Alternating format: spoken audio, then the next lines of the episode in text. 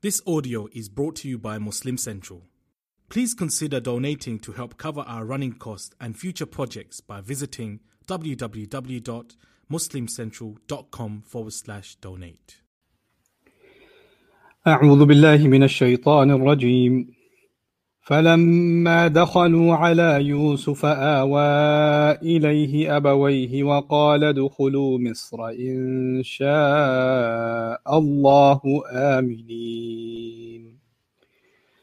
رب اشرح لي صدري ويسر لي أمري واحلل عقدة من لساني يفقه قولي. فالحمد لله والصلاة والسلام على رسول الله وعلى آله وصحبه أجمعين. أما بعد Once again everyone alaikum wa rahmatullahi ta'ala wa barakatuh Today, I have um, a discussion planned for you that's revolving ayah number 99 of Surah Yusuf.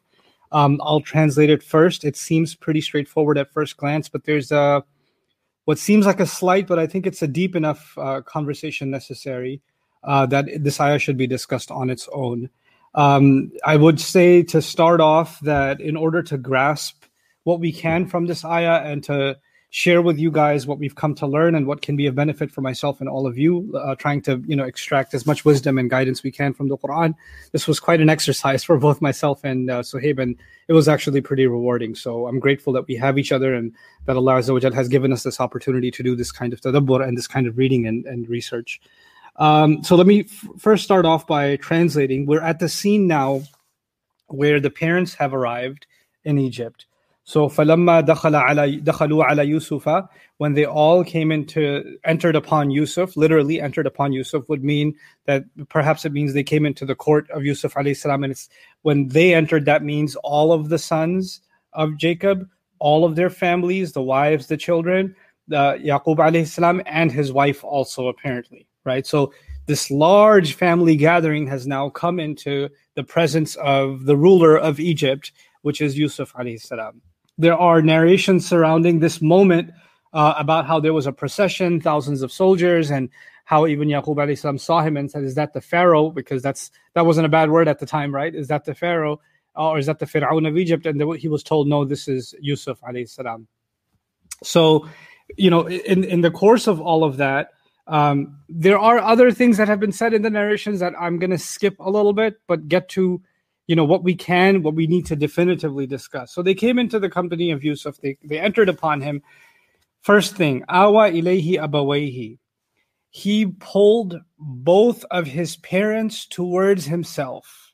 And the word pull towards yourself awa ilayhi is the same verb that was used for when he pulled binyamin towards himself in order to protect him. It's the same verb that's used in the quran to describe the young people who took pulled themselves into the cave to protect themselves. Though the root letters Hamza, Waw, and Ya, and the masdar is awiyan, al awi, uh, and the if'al version is iwa. This word actually means to stick to something for because though if you go into a cave because you're too weak to withstand the cold or the the winds or whatever else, then you've engaged in the act of awi, meaning you stuck to something for protection but it could be you cling to someone because you're sad or you a, a baby clings to the mother because it needs comfort so every time the weak or the, the needy cling to someone for refuge for comfort for ease then that's the verb that's used and the, the verb used here suggests that Yaqub, that Yusuf salam can't wait to be the comfort for his father. Like he can't wait for that moment where he gets to comfort him. So awa ilayhi abawayhi. But the the the challenge here is Abba Awa Ilahi Abawehi. He pulled both of his parents towards himself. He both he pulled them in to give them refuge, to make them feel safe, to give them comfort. All of that's included.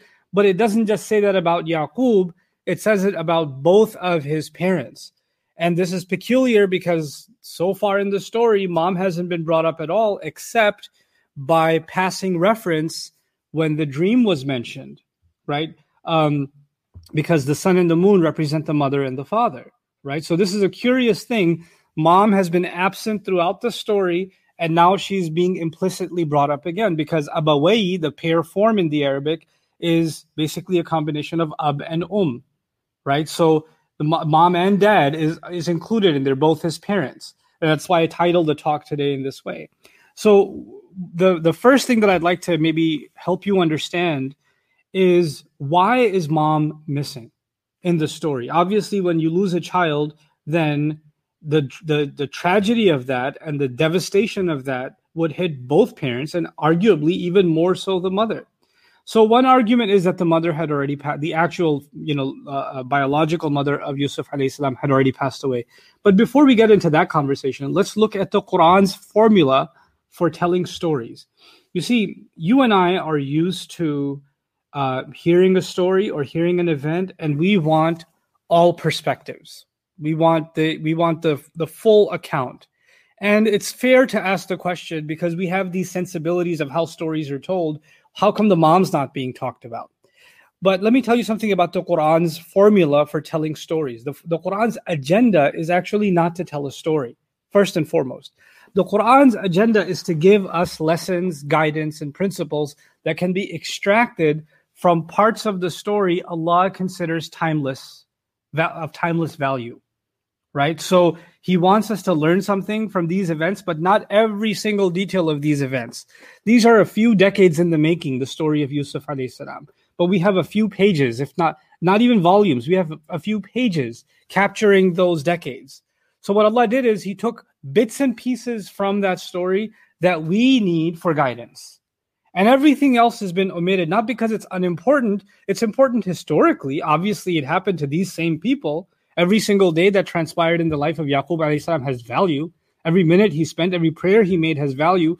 But there are some things that Allah considered of timeless value that represent guidance for, for all human beings that will seek guidance from Allah until Judgment Day. Having said that, what Allah does in the Quran is that He compromises telling you about all the characters in a story or everything about any one character. He only focuses on the things that go towards that heart, that higher purpose. So it might come across to you if I was personally telling you a story and I skipped out on the mom, you'd say, Hey, well, what about the mom? but the Quran isn't doing that. The Quran is not interested in telling you a story. The Quran is interested in guiding you. لقد كان في يوسف وإخوته آيات للسائلين. And it's actually the same reason that in the story of Musa alayhi salam, the father is pretty much entirely absent. Even though he has a father, he's entirely absent from the story. And even if you don't think about the father and the mother, um, you know there are there are elements like Harun alayhi salam was his younger sibling or older older sibling, right? But he's missing from the story in the beginning too. And his sister has to go get him by the water. So there's other interesting questions. Allah skipped some details in the Quran because he wants our focus on other things, right? So that having said all of that and that is the formula of the quran really. Like in any you you'll notice in the storytelling in the quran more is missing than is said. That's actually the formula. So you have we have very little that's been said but the little that's been said is so valuable and so powerful. And what's even more interesting is that when you compare the volumes like exponentially larger text in the whatever transcript of the bible we have now the hebrew bible that we have now that covers this same story it's exponentially bigger in the Bible. It's huge in the Bible. And in the Quran, in the much more skimmed, arguably skimmed version, you shouldn't have the kind of detail that's in the in the Bible, but actually the Quran is talking about things the Bible didn't even touch. The Quran is addressing things that were never known even by the Israelites. They just weren't known. So this is a remarkable feature of the Quran but regardless, now it's important to bring up that Allah decided not just to say that He pulled His father who was stricken with grief. He says He pulled both of His parents in, right? So that's going to require a little bit of a conversation. So, and, and at the end of all of that, we're going to try I'm going to try to help you think through what could be the benefit in us hearing that from Allah. The, the both parents comment because every word is a value, right? So it's a, it's a peculiar addition to the story and it definitely deserves attention. So we're going to do a little bit of that, inshallah, or maybe a lot of bit of that, and then we're going to get to the rest of this ayah. So, and I won't even translate the rest of it yet because that'll fit in once we have this discussion in place. So first, I'm going to walk you through a, a summary of what our scholarship, Muslim scholarship, has had to say about how they can fill that gap What is it? What's the purpose, or who is being referred to by the mother? So I'll read some things from Fakhruddin al-Razi first. البحث الأول في المراد بقوله أبويه قولان. Uh, there, when it comes to both his parents, there are two views. There are two things that have been said. الأول المراد أبوه وأمه. The first meaning is what is meant by this is his father and his biological mother. وعلى هذا القول فقيل and based on this what's been further substantiated is إن أمه كانت باقية حية إلى ذلك الوقت that his mother was still alive up until that time. Um, uh, وقيل إنها كانت قد ماتت and it's also been said that it she actually had already passed away. إلا أن الله تعالى أحياها except that Allah brought her back to life وأنشرها من قبرها and pulled her out of her grave حتى سجدت له تحقيقا لرؤية يوسف عليه السلام so she can do the sajda you know to to confirm the dream of Yusuf alayhi salam. So our mufassirun because we came to hear from reliable Israelite sources that the mom had actually passed away. They said, well, Allah must have brought her back to life, right? In order to fulfill this dream, because it says both his parents. So that must mean her. And by the way, her name from the biblical version is Rachel. Okay, so we're going to use that, that name. القول الثاني أن المراد أبوه وخالته. The second position has been Muslim scholarship that the meaning here is his mom and or his dad and his mom's sister, his khala. Okay. لأن أمه ماتت في النفاس بأخيه بنيامين because his mother died while giving birth to Benjamin, uh, Benjamin, the younger brother. وقيل بنيامين بالعبر we can skip that part ولما ماتت أمه تزوج أبوه بخالته and when the mother died then the father married her sister. So that's the the scholarship view, Muslim scholarship view on this, or the opinion that's been uh, found. Uh, فسماها الله تعالى بأحد الأبوين so Allah named her one of the two parents because لأن الرابة تدعى أما لقيامها مقام الأم because the one who nurtures or takes care because when when Rachel died the one taking care of both kids was the sister in her place so she was taking playing the role of the mother and in Arabic the role of the mother, whoever plays the role of a mother, is also called mom. And that's actually a contemporary thing too. When you're raised by somebody, even if they're not your biological mom, you're still going to call them mom, right? You just get accustomed to that, and that's a, that's a normal thing. Um, أو لأن الخالة أم كما أن العب أم عم أب. So so it, or it could be that the the aunt in ancient language is actually considered a kind of mother, just like the uncle is considered a kind of father. And that's actually true in the Quran because wa ilaha abaika Ibrahim wa Ismail wa Ishaq. Just to give you a little bit of timeline, because some of you aren't as familiar with this stuff or it's not settled in your head. So bear with me, okay? So Ibrahim alayhi salam has Ismail and Ishaq, right? Ishmael and Isaac.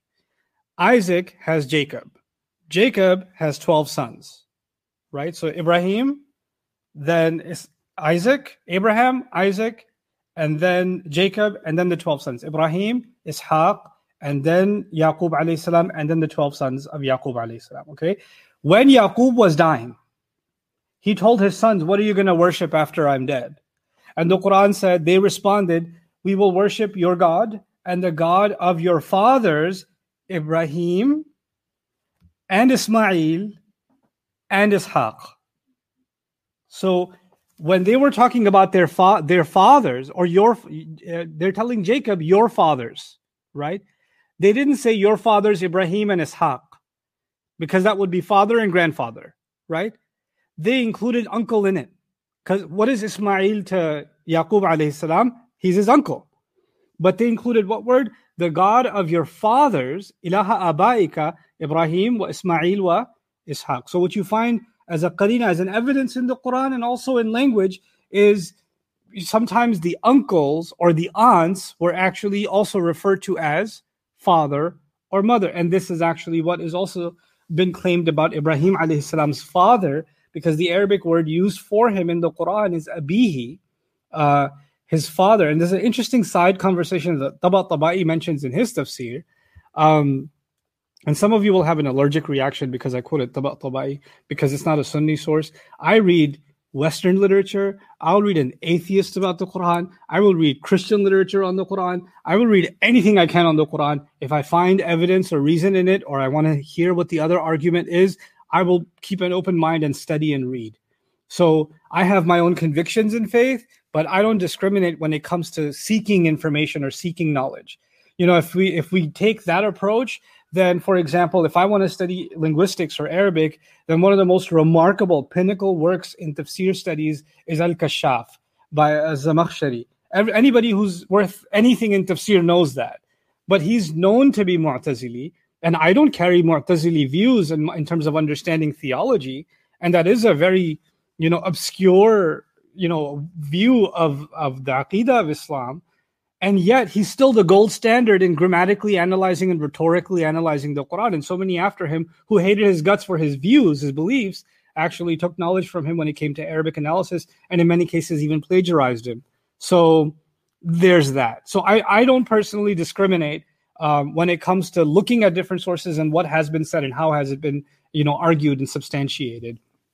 The the thing at the end is our loyalty is not to an author our loyalty is the to the divine author. And anybody who makes an argument we look at what is being said more than who is saying it right? And which is exactly what a judge is supposed to do in court. Before they look at what statement you know who's making the statement they have to look at what is the statement itself. They have to value the word itself right? And that's what true research should be about. Anyway so uh, Tabatabai's discussion, and thank you, Suhaib, for bringing that to my attention. Um, I'll, I'll give you the, the, the, the, you know basic version of it is that Ibrahim alayhi salam the the by the end of his life he makes this dua in which he says my uh, my master forgive me wali walidayya and forgive both of my parents. Forgive me and forgive both of my parents even though there's an injunction in the Quran that he's not allowed to pray for his father Okay, that, that that cannot happen anymore, and that there's an istithna given in the Quran. So there seems to be this like recon like this this uh, conflict, but actually it's resolved by Tabatabai in his view by use of the word ab and walid. That walid is the maternal biological or, or the biological father, and ab is actually the one who raised him, which is why so many Mufassirun said that Azar was actually his uncle who raised him. So there are two different things. Ab is the father figure. You can even call it the father figure. And sometimes the bi- biological father is the father figure. Other times the biological parent has passed away or he's absent and the uncle is the father figure or somebody else becomes the father figure. They don't become the walid, but they can become the ab. They can be the ab. And this is the word that's being used in this ayah, abawahi, right? So it's the one that plays that role is actually being highlighted in the word abawahi. So that's what we got from the tafasir. Uh, there's there's a couple other comments here that I want to read to you. وقيل أنه لما تزوجها بعد أمة صارت رابة ليوسف and it's also been said that he, when he married her that after some time she became the caretaker for Yusuf عليه السلام فنزلت منزلة الأم that she was given the status of a mother لكونها مثلها في زوجية الأب because she is in the place in being married to the father وقيامها مقامها uh, والرابة تدعى أما وإن لم تكن خالة and the, the caretaker can be called a mother even if she be even if she wasn't the aunt وروي عن ابن عباس رضي الله تعالى عنهما المراد أبوه وجدته uh, Ibn Abbas has been attributed this has been attributed to him that this means his father and his grandmother وأم um, meaning the mother of his mother حكاها الزهراوي uh, so there are these different you know kind of views in Islamic literature but in order to really grasp this better, I think we have to turn to the genealogy that's mentioned in the Bible and how things kind of played out. This is going to take a little patience from you guys, and I pray Allah gives me clarity in presenting this to you because I think it'll really help. And then, inshallah, we'll tie it all together with what I think we can benefit from this ayah. Okay, so uh, if you can bring that screen up, Valerie, thanks. So I'm going to tell you a little crazy story, and those of you that watch like Pakistani dramas and stuff, you about to get a treat. So there's a man named Laban, and Laban had his youngest daughter. Her name is Rachel. He had a daughter older than that, Bilhah, and another one, Zilpah, and the last one, Leah. So he's got four daughters. Notice two of them are in gray because they're considered handmaidens. In other words, they were daughters from a servant or, or, you know from a slave woman or a servant woman so they're not given that full status what what happened in ancient society apparently in ancient hebrew society is that when you had multiple children and some of them from a wife and some of them from a servant then that was given to you then the children of the servant become servants of your other children so basically the red become the the or the the, the grays become the servant of the reds according to this. Okay, so Zilpah and Bilhah are servants to Rachel and Leah. And the way it used to work is if you have an like Rachel is younger and Leah is older, so the younger girl, the younger servant will serve the younger daughter, the older servant will serve the older daughter. Okay? That's just how things used to work. Now, it so happens that uh, there's a young man named Jacob, Yaqub alayhi salam, who has a twin brother in the Bible. His name is Esau. Okay, E S A U in English spelling. Okay, um, and he is basically what you can call an evil twin. He's he's a, he's older, so he came out first, um, and he is an idol worshiper. He is into adultery and fornication. He does all kinds of evil things, but they are twins. And it's so bad between them that at one point Esau tries to kill Jacob. He tries to kill Yaqub alayhi salam, and Yaqub alayhi salam escapes and comes into this town. And it was, or, or when he's escaping, even before then, it was already known that Jacob and you know Yaqub salam and Esau, the two brothers, are going to get married one day. And the family that was primed to marry them was Laban's family. And the idea was the younger son will marry the younger daughter, and the older son will marry the older daughter. So I'm giving you the basically the the, the bro- broken down version of this genealogy from the Bible, and it's going to seem like it's a lot, but inshallah, it'll make sense why I'm telling you all of this uh, in a couple of minutes. Okay, so the idea was since Yaqub is younger, he's supposed to marry Rachel, and since um, uh, uh, uh Esau is older, he's to, supposed to marry Leah when Leah finds this out that the word is that you're supposed to marry Esau, she's like, he's a thug, he's a gangster. She's crying all the time. And the, the and she's so distraught and she's constantly praying to God to change her fate. Okay. Because she doesn't want to end up getting married to this guy. It's like an Indian movie for some of you. Okay. So she's just losing her mind because she doesn't want to marry him and she's praying that God changes her fate. Yaqub, the, the, again, the biblical version, Jacob comes to this family he completely falls in love with Rachel. He wants to marry her. He asks for her hand in marriage. Laban, the father, agrees. And when you marry, then your servant comes with you, right? So Bilhah or Zilpah, whichever one's younger, will come with Rachel because the younger one with the younger daughter. Remember, the younger servant with the younger daughter. Okay, so she'll keep her servant when she gets married. Laban plays a trick. He, you know, because they're they're veiled when they get married as you know, customary clothing. So he wants his older daughter to get married first. So even though he says that you're marrying Rachel, he actually puts Leah in her place and Rachel stays quiet about it, even though she wants to marry Jacob and she's really happy about it. The father says, No, the older daughter has more right. She's going to marry him. Just don't tell him anything. We'll talk about it after it's done. And in order to complete the deception, even though Leah is older and her servant is supposed to be the older one of the two, Bilhah and Zilpah, he put the younger one of those two next to Leah, had her covered, and thus deceived Jacob, Yaqub alayhi salam, and they got married. And when it's unveiled, it's the one whose eyes are baggy from all that crying, and she's not the the Bible would describe Rachel as pretty, and he really liked her, and he really wanted to marry her. And he comes to, and by the way, the the the meher, the dowry was that you're going to work for me for seven years, right? So you can get married to her now, but to pay me off for marrying, the, the marriage gift is you're going to serve seven years. He says, well, you know, yeah, I did that, but you know, older daughters should really get married first. And if you still want to marry Rachel, you can. By the way, in Islam now, that's haram. Uh, the Quran talks about this that you cannot marry two sisters except for what's already happened. But apparently, pre Torah, because this is not even the days of the Torah, this is the Jewish civilization before what we consider Judaism, because the Torah was revealed to Musa generations later. This is before the days of that, right? So this is from Abrahamic times, early times, right? So some of these rules and regulations aren't there.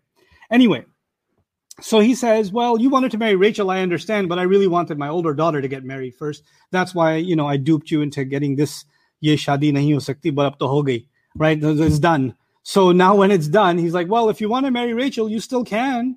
Just add another seven years to the deal. Work for me for 14 years and you can marry Rachel too. So basically, it describes that in a matter of days uh, or very short period of time, Jacob got married again. So now he has two wives. He has Leah and Rachel, and the, the servant girls came with them to serve each of those wives, right? And this brought Leah great deals of depression because she felt like she's not the first choice. She's not the one he truly loves. he, she's prettier, she's younger, he, he likes her more.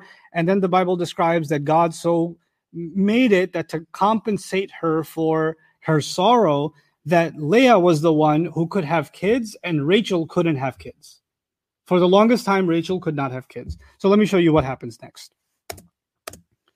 So Leah, right? She has a, a son named Reuben. Then she has a son named Simeon. Then she has a son named Levi. Then she has a son named Judah, mashallah. So there's four boys. Four boys are born. And the idea is there's also literature about how they were competing spiritually. They knew that they're married to a prophet and they're part of the noble legacy of Ibrahim alayhi salam. And they want as many sons with him as possible because that noble legacy will pass on and they have a share in that good deed. So that spiritual sort of legacy was a matter of pride back then for them. So Leah has four sons. Meanwhile, Rachel can't have any children, so she comes up with a plan. She tells her husband Jacob, they're both married to him, right? She tells her husband Jacob, "Why don't you take Bilha?" Meaning she's giving her hand off to her husband. You know, "Ma imanukum." You can be with my servant girl. This is this was allowed back in the day, and so you can marry her and have children with her, and I will raise them as my own because she's my servant. So she, he does that. He's with her, and then they have two kids, Dan and Naphtali. Now, Leah finds, you know, when as this is happening, she's getting upset because she wasn't having kids in the middle. So she says, you know what? Take my servant girl and give me additional kids too. So now Yaqub alayhi salam from the from the biblical version has gotten Asher. Now they've got eight kids, and after they have eight kids, Leah ends up having having the ninth and the tenth, and even a daughter. So Issachar, Zebulun, and Dinah, all these kids. Now, so now you know what could go wrong. You've got four women.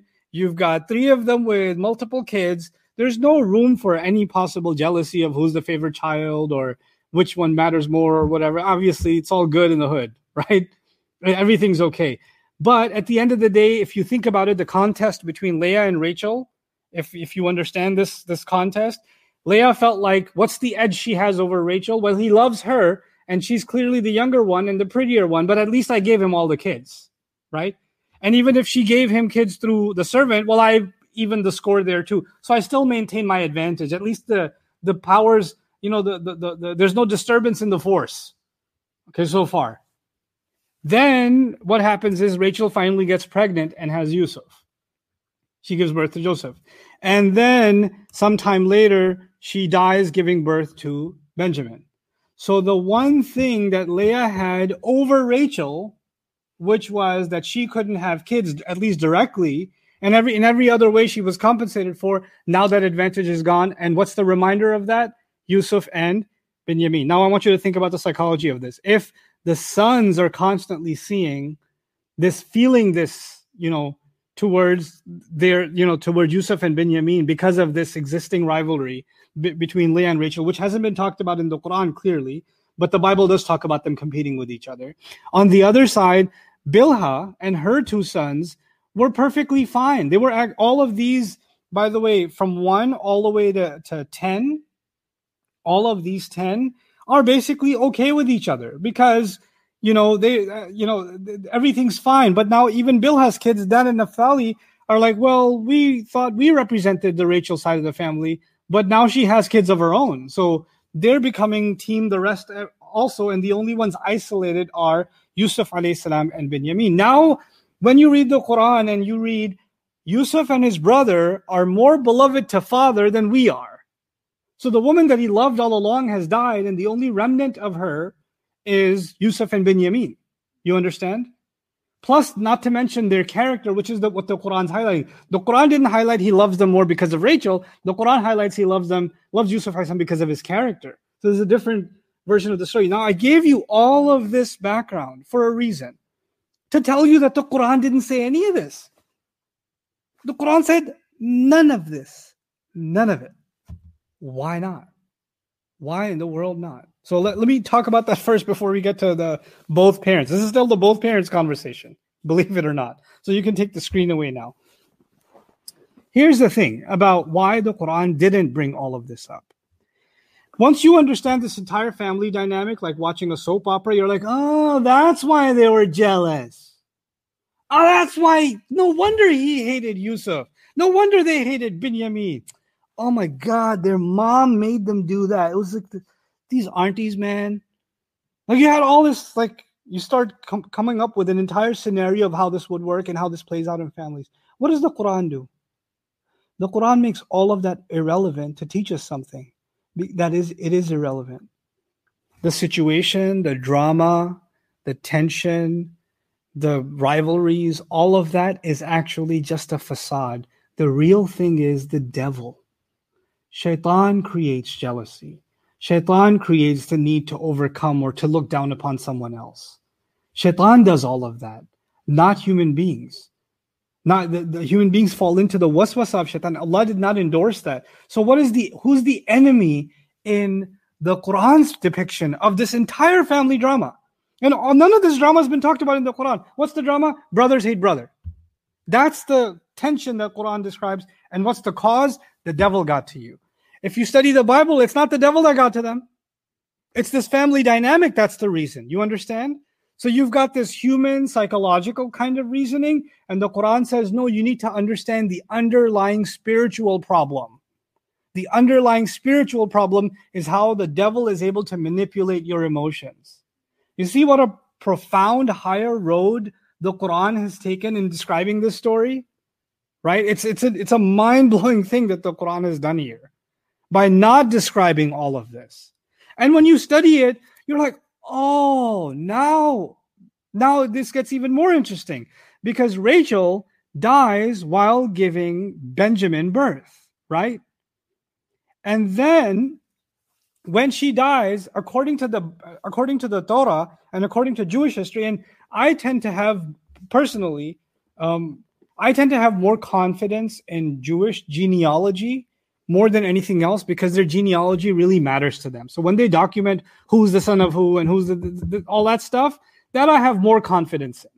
What the prophets said and did, I have less confidence. I take that with more of a grain of salt. But when it comes to their genealogy, because their their identity as a people is so rooted in who's fathering who, who's the mother, where they come from, all that stuff, that's super important to them. So that I put some stock into right? So now if you understand that, then you know that Yaqub alayhi salam theoretically now has four wives.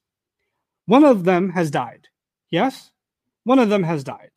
And the others have sons that all hate who? Yusuf alayhi salam. The, whether it's Bilha the servant, or it's Zilpah, or it's Leah herself, they all have sons that are that are not no fans of Yusuf alayhi salam all those years whatever the drama may have been that's been omitted, we know that the drama existed. The tension existed, right? And one of them is still alive. Now, Rachel has passed. It could be that Leah is still alive because the, the Bible describes that she was buried back in the homeland. And it could be, it doesn't say, it could be that they made it all the way to Egypt. When she died, Jacob said that we should bury her back in our ancestral home. And that's where I want to be buried eventually, too and maybe he took her back from Egypt and got her buried there. But there's no mention of her coming to Egypt. There's only mention of where she got buried. So one theory is Leah was in fact alive, and she's the one being talked about when uh, he says he pulled both his parents into the refuge, because the, the the person married to your mom is actually your parent, now or has the respect of your parent. You should treat them as the the, the kind of courtesy you owe to your parents right? So mm, mm, we'll talk about the implications on the ayah itself, but let's talk about the who. So one possibility is it's Leah.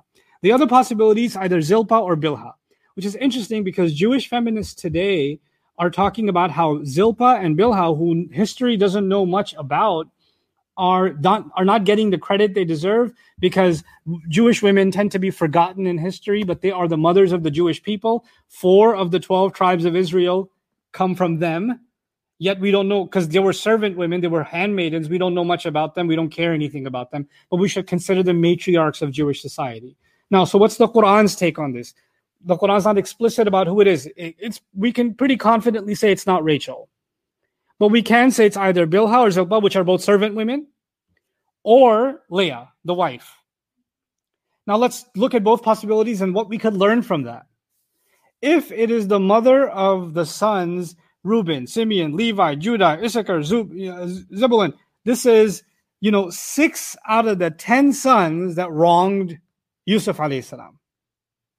His father's been suffering, but it's also quite possible. And we don't know. We don't know if Leah is also suffering or not because of the rebellion of her sons, or deep down inside she endorses their emotions. We don't know. So we're not going to throw her under the bus. We don't know, so we don't know. Good enough. Just like we would give benefit of the doubt to somebody who's alive, right? Unless we have some hint that they've done something wrong or we have evidence to that, we have no reason to suspect her intentions. And if the Bible's saying there was rivalry among them, that's the part I'm not going to take openly. You know that's that's the part i'll be skeptical about. Genealogy i'll take. Character assassination not so much. You know even though i, I described it all to you i'm not going to say that i'm completely convinced that that was exactly the story right but let's just say it is the mother of the sons that abused yusuf alayhi salam hurt the father and all of that what do you think her emotions are as she's walking in to see the son of rachel up there on the throne and he's gonna he's gonna want to give dad a hug, right? Because that's his real family, right? Dad's my real family. Y'all are all together. I'm family with dad. Give this shirt to my father, remember? So she's gonna feel like she's not included, or she's not, she doesn't have the place in the heart of Yusuf that Yaqub has. And Yaqub alayhi salam has the presence of heart and the presence of mind to know in this moment, I cannot let this woman feel deprived or feel neglected or ignored because she sits, she's in the position that my mother used to be in. She is the wife of my father. So I will honor her just as I would honor my own mother. So he pulls both of them in and hugs them and makes them feel safe. Even in this moment, he's thinking about the feeling of someone else. And you know, when he saw that dream, the sun, the 11 stars, the sun, and the moon, it may also be that at that time, maybe the, the Binyamin has just been given birth or the mom is still alive. It's still possible that his mom was still alive. And he doesn't know that that's not going to be the mom. That's going to be out, you know, the, the, that the one that's going to come back. And when that sajda happens, eventually, and this whole dream gets interpreted, he could just say to dad, That's what the dream meant? I thought it would be my mom. He could do that, right? But he's not going to do that. He treats her as if it's his own mom. And what message does that send to Yusuf's brothers who hated Yusuf all along because of who his mother is, right? Because he comes from a different, and that's the whole basis of hating Yusuf and Binyamin. And now they see their own mother being honored in this way. Their own mother is being treated like it's his own mother. He, he holds no grudge. He's so loving towards her. He honored mom and dad just the same. He didn't just hug dad and Assalamu alaikum to you too. There was none of that. It's a remarkable moment in what Yusuf alayhi salam demonstrates, and the Quran captures it so beautifully by calling both of them his parents, even though it is clear to anyone who understands even a little bit of Jewish history, that's not his biological mom. So that's one possibility. He sent this shockwave message to his brothers and to this stepmom that you're you're my mom. You married my dad. You're the you're the life partner for my dad. Your relationship with my dad is blessed, and I will honor you because you are sitting in that position. And the Prophet even said, Al-khalatu fi makanatil um or fi bimanzilatil um. The maternal aunt is the status of the mom. You know, you have to honor her like your you would honor your own mom. What's the other possibility? That Zilpah and Bilhah, who were servant women, handmaidens, one of them is alive and everybody else has passed away. And he comes with one of them and he puts them on the throne. He pulls them in and honors them. And what does that tell you? It tells you how these labels that we have that she was a handmaiden or she was a servant and all of that, none of that actually played a role in the treatment of people. It's also evidenced by the fact that Zilpah and Bilhah gives give birth to sons, but they're not any less sons because even the Quran says all of them are usba. The one that come from Leah and the ones that come from the handmaidens are all just sons. It's not lesser sons or second category sons or second class sons and things like that. It's not like that. So there seems to be some kind of a a, a distinction. It's pretty interesting that the Israelites accept all of these brothers of Yusuf alayhi salam as equal brothers and the patriarchs of the Israelite people But when it comes to Ibrahim alayhi salam and Hajar, they use the same logic to say he's not really the son. It's, it's pretty funny that if he's not really the son, then four of your tribes are out. Because by that logic, you, are, you should be the eight tribes of Israel, bro. you know, so or cousin. It doesn't work. That that, that doesn't add up. Any, but anyway, the, the, the discussion of why Ismail alayhi is actually a legitimate and full-fledged son, according not just to the Quran but the Bible itself, is something I've talked about in Surah Al Imran. But anyway, so this is a, this is kind of an overview I wanted to give you about um, the the the mention of both parents and pulling them in and comforting them. Like Yusuf alayhi salam understands, and this is what you know the lesson I take away for myself personally and for all of you. Uh, one of them is that you know Allah has put different people in our life and we're responsible to them. You have, you have a responsibility to your siblings. You have a responsibility to your parents. You have a responsibility to your kids. You have a responsibility to your spouse. You have a responsibility to your coworkers, employees. But before all of that, let's just talk about just in your family. You have responsibility and different rights towards people.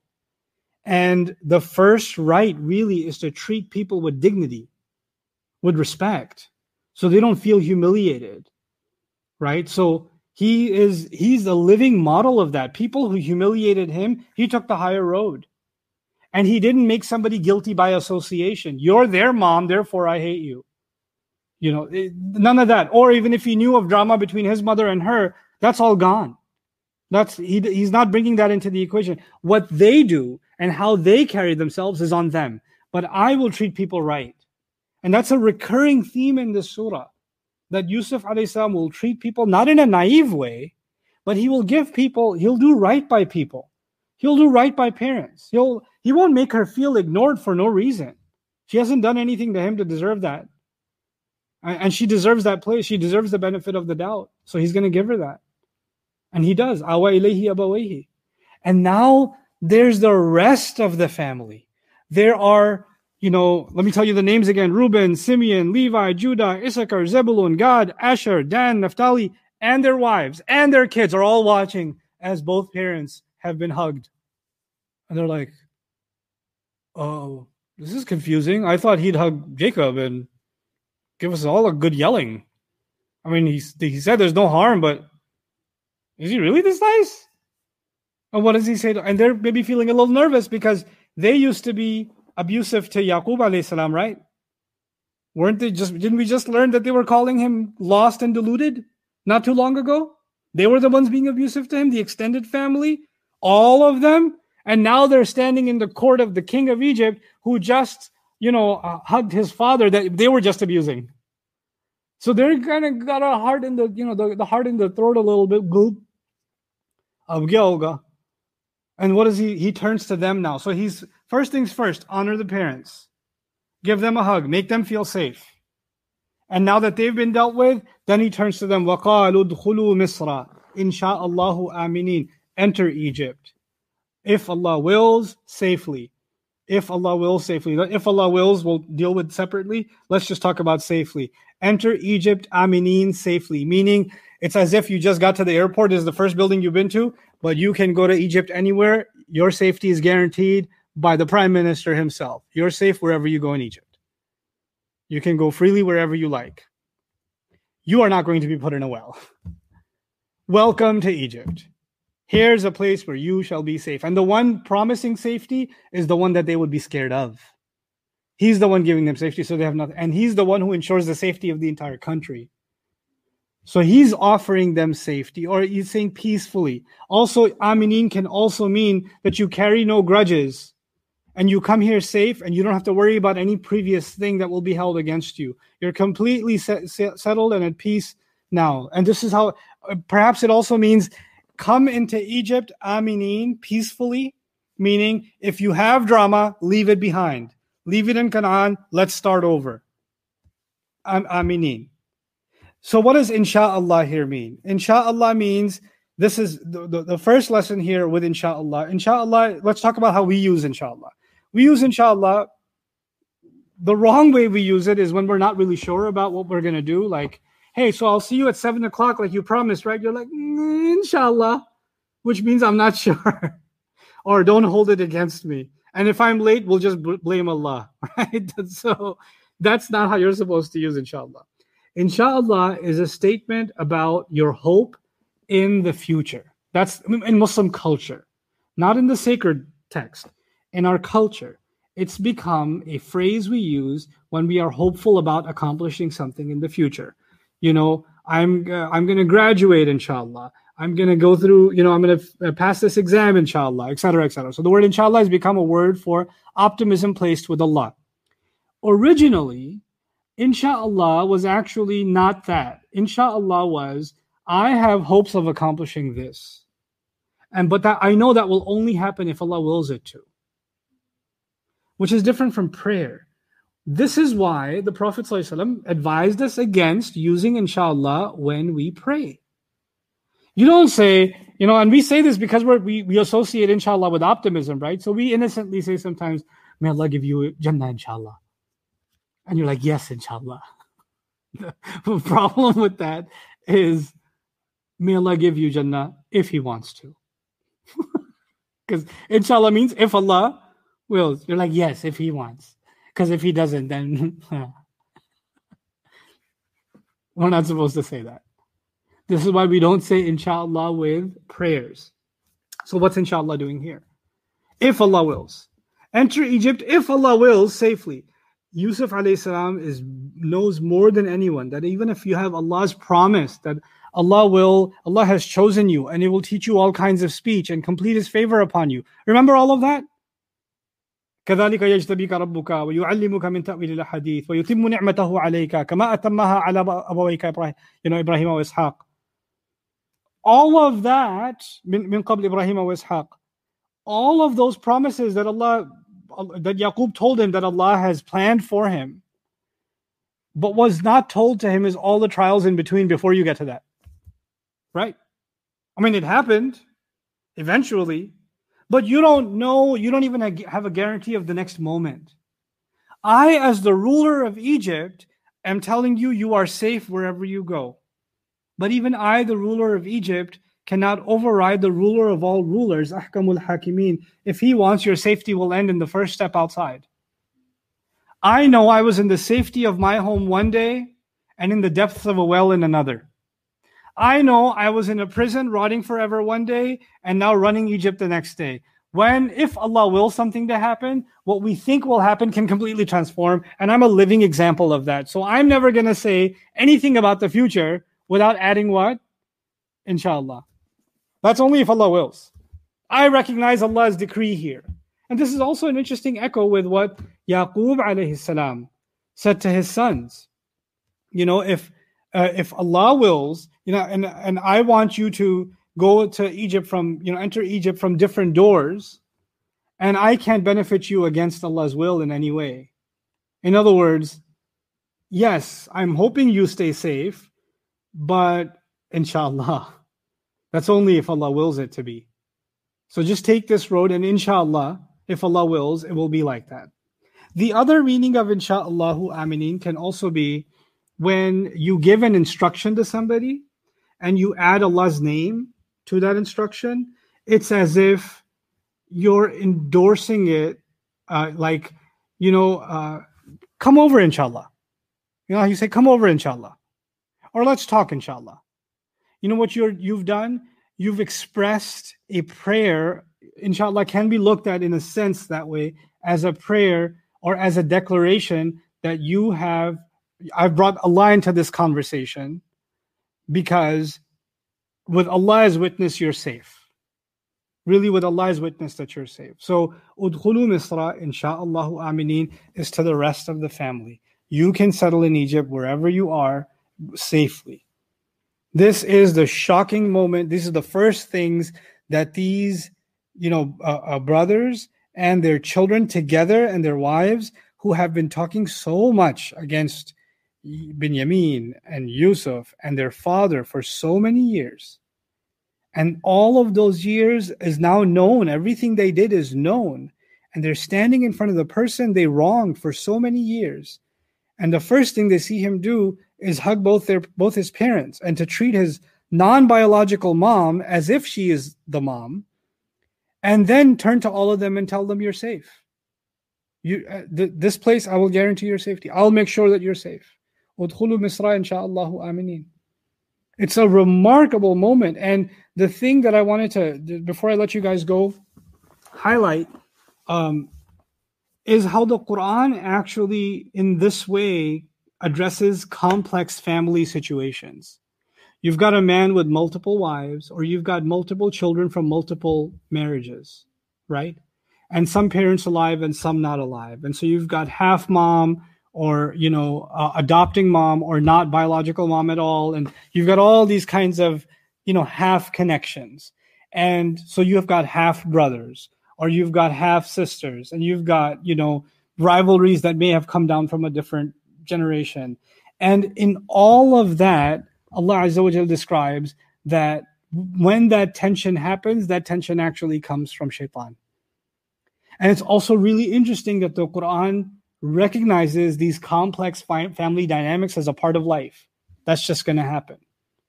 You know, we have this picture in our head of a certain view of what a family should look like, right? But since ancient times, families were always complicated and they're always going to be complicated. If any of you and your extended family is completely normal, let me know. I'd be really happy to know about this exception on planet Earth because ain't nobody's family normal. Everybody's got some drama in their family, some com- complexity in their family. And everybody who has a complexity in their family wonders, why is our family so messed up?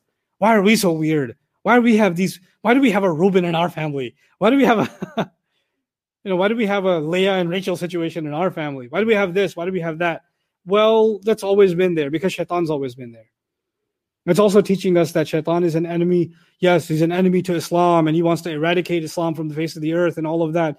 Uh, one of the ways to eradicate Islam is to eradicate Muslims from within. And what better way to destroy Muslims from within is that, than to destroy their families, to get them to hate each other? How is this ummah going to be united when people that share the same last name with you can't be united? People that live under a roof can't be united. And you're talking about the ummah being united? So you destroy the brick, their building's never going to be built, right? That's that's such an easy game, such an easy strategy, and it works. So it's so much easier for us to be kind and understanding and empathetic to strangers that can cry about their woes. And the only people we cannot be empathetic towards or patient to hear what they have to say or try to understand their point of view or be forgiving is our own our own we can't forgive. Everybody else, hey, man, is going through a lot. I understand. Poor guy. This is why people are so eager to give charity to strangers and to watch a video and feel bad, and you should. But when your own uncle will ask, you're not going to give. That uncle? No, remember last Eid? Not him. That's not, please. I know I know everything about him. There's no way I'm helping him, etc., etc.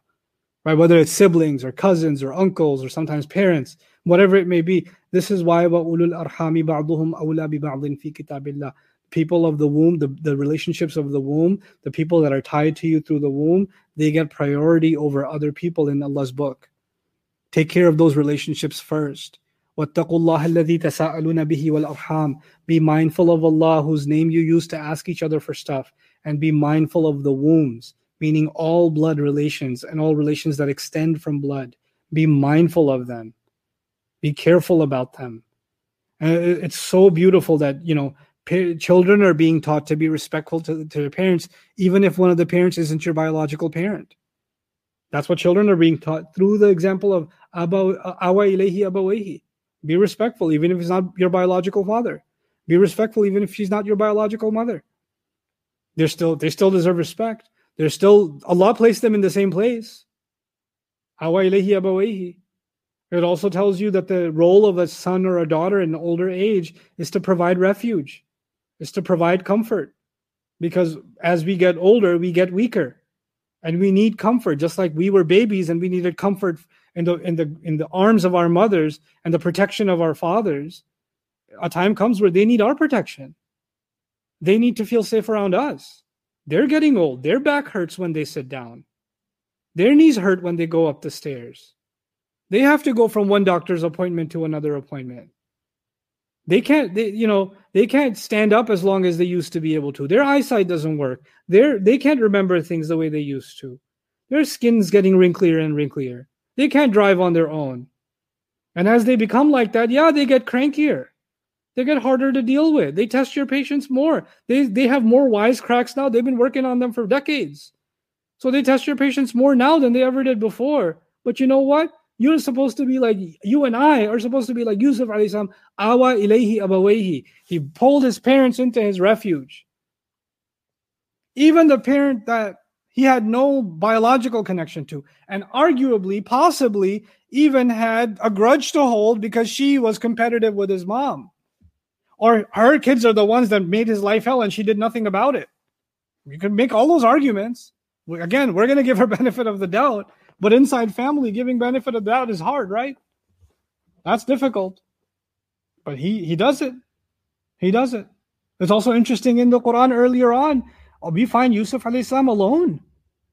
We find him lonely. We, we don't find him turning to his like Rasul when he got overwhelmed, he turned to his wife, right? That's what happened at, at Hudaybiyah. Yaqub salam is married, so when he's being overwhelmed in grief, you should find the presence of mom. Quran misses that. Now, what what possible reason could there be? You could look at it two ways. You could say, well, she didn't really care, so she was like the wife of Lut or the wife of Nuh, etc. That's one way you can possibly look at it. I prefer not to. Another way you can look at it is she felt helpless. Her sons are grown; they're out of her hands. And sometimes, and let's just say she was an extremely loving wife to Yaqub salam. This will be my last uh, uh, thought for you. Let's just say she's an extremely supportive wife, whether it's Leah or Zilpa or Bilha whichever one. And she's caring for him. She's she's concerned about him, even if she's all of those things. Sometimes a person is going through grief and they're going through something, they're going through a sadness, then doesn't matter how much you love them, you can't take that sadness away. Just like you cannot actually make someone happy. You cannot get rid of somebody else's sadness. You can you're not responsible to make someone else okay. His grief with Yusuf is his grief with Yusuf. You don't get to say, as his wife, I'm here. I love you. Why are you still upset? yes, I love you too. That's amazing. And thank you. But I'm still devastated about my baby. That still hurts me. Well, why does it hurt you? You have so many other things you should be happy about. No, that's you have me. Uh yes, I have you, but that's still there. And even if someone doesn't get frustrated with you, because why are you sad? It may also be that they feel helpless. Like, I wish I could help. I wish I could get rid of that sadness for you. Because when you feel hurt, I feel hurt. But there's also an acceptance that some aspects of our grief are ours alone to carry. Nobody else can carry them for us. Some parts of the, the, those sadnesses cannot be shared with anybody. They're just taken to Allah. It could be that that's that's one of the ways to look at that ayah that there are some aspects of grief that no matter what human support you have, it can maybe mitigate it a little bit, but it can't get rid of it. It, it, it can't be addressed that way. And maybe that's the role. That's why she's not been mentioned. Perhaps Allah is teaching us something about that, that sometimes you can be as supporting and as loving and as, uh, you know, as present as you can, but the help, the situation still can't be helped because it's beyond your control accepting that we are not in complete control of every situation and every emotion that the people we love feel that acceptance is a really big part of moving on in life. And to have to have meaningful relationships in life and to understand Allah who controls the movement of every leaf controls the beat of every heart. Now we can't change that. We can't make someone love something make someone hate something. We can't make someone happy uh, one thing we are capable of, Allah has made us capable. Of, we can give someone grief. that He's given us. You know, we can we can hurt someone with our words. We can we can give someone. We can do right by someone. We can make be a source of comfort for them.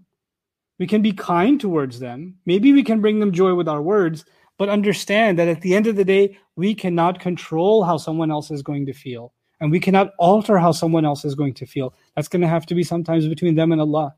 They have to find their way, you know, and that they have to find that relief from Allah Azza wa That even Yaqub had to find that relief with Allah Azza wa You know, he being married because you know that's what surprised both of me and Suhaib. At the end of all this story, he pulled both his parents in. Wait, he was married all this time, but he was so alone. Look, look at all these pages. Sabrun Jameel, Wallahu musta'an. All those, what happened to all those pages? He was alone. He was married that whole time. Where was where was the missus? Well, that's my take on the missus. You know, I I'm I'd rather not not give her benefit of the doubt. The Quran didn't cast a doubt on her goodness. The Quran is completely silent about her, which means we should either be silent or think good. Right? That's that's my take on it. We should either be silent because no hint has been given, or we should think good of her. So that that's my two cents on what I've come to understand about ayah number 99 of uh, this surah. Uh, may Allah Azza wa give us all uh, healing through Allah's words and ease our situations and give our hearts comfort in knowing that Allah put His most beloved slaves through trials like these. Uh, and inshallah, uh, we have reached ayah 100. 100 and 101 are technically the end of the, the story, not the surah, but the end of the story. And I think 100 is going to take me a couple of days to finish, so I must make my epic exit as I leave you. Barakallahu li wa lakum. Assalamu alaikum wa rahmatullahi.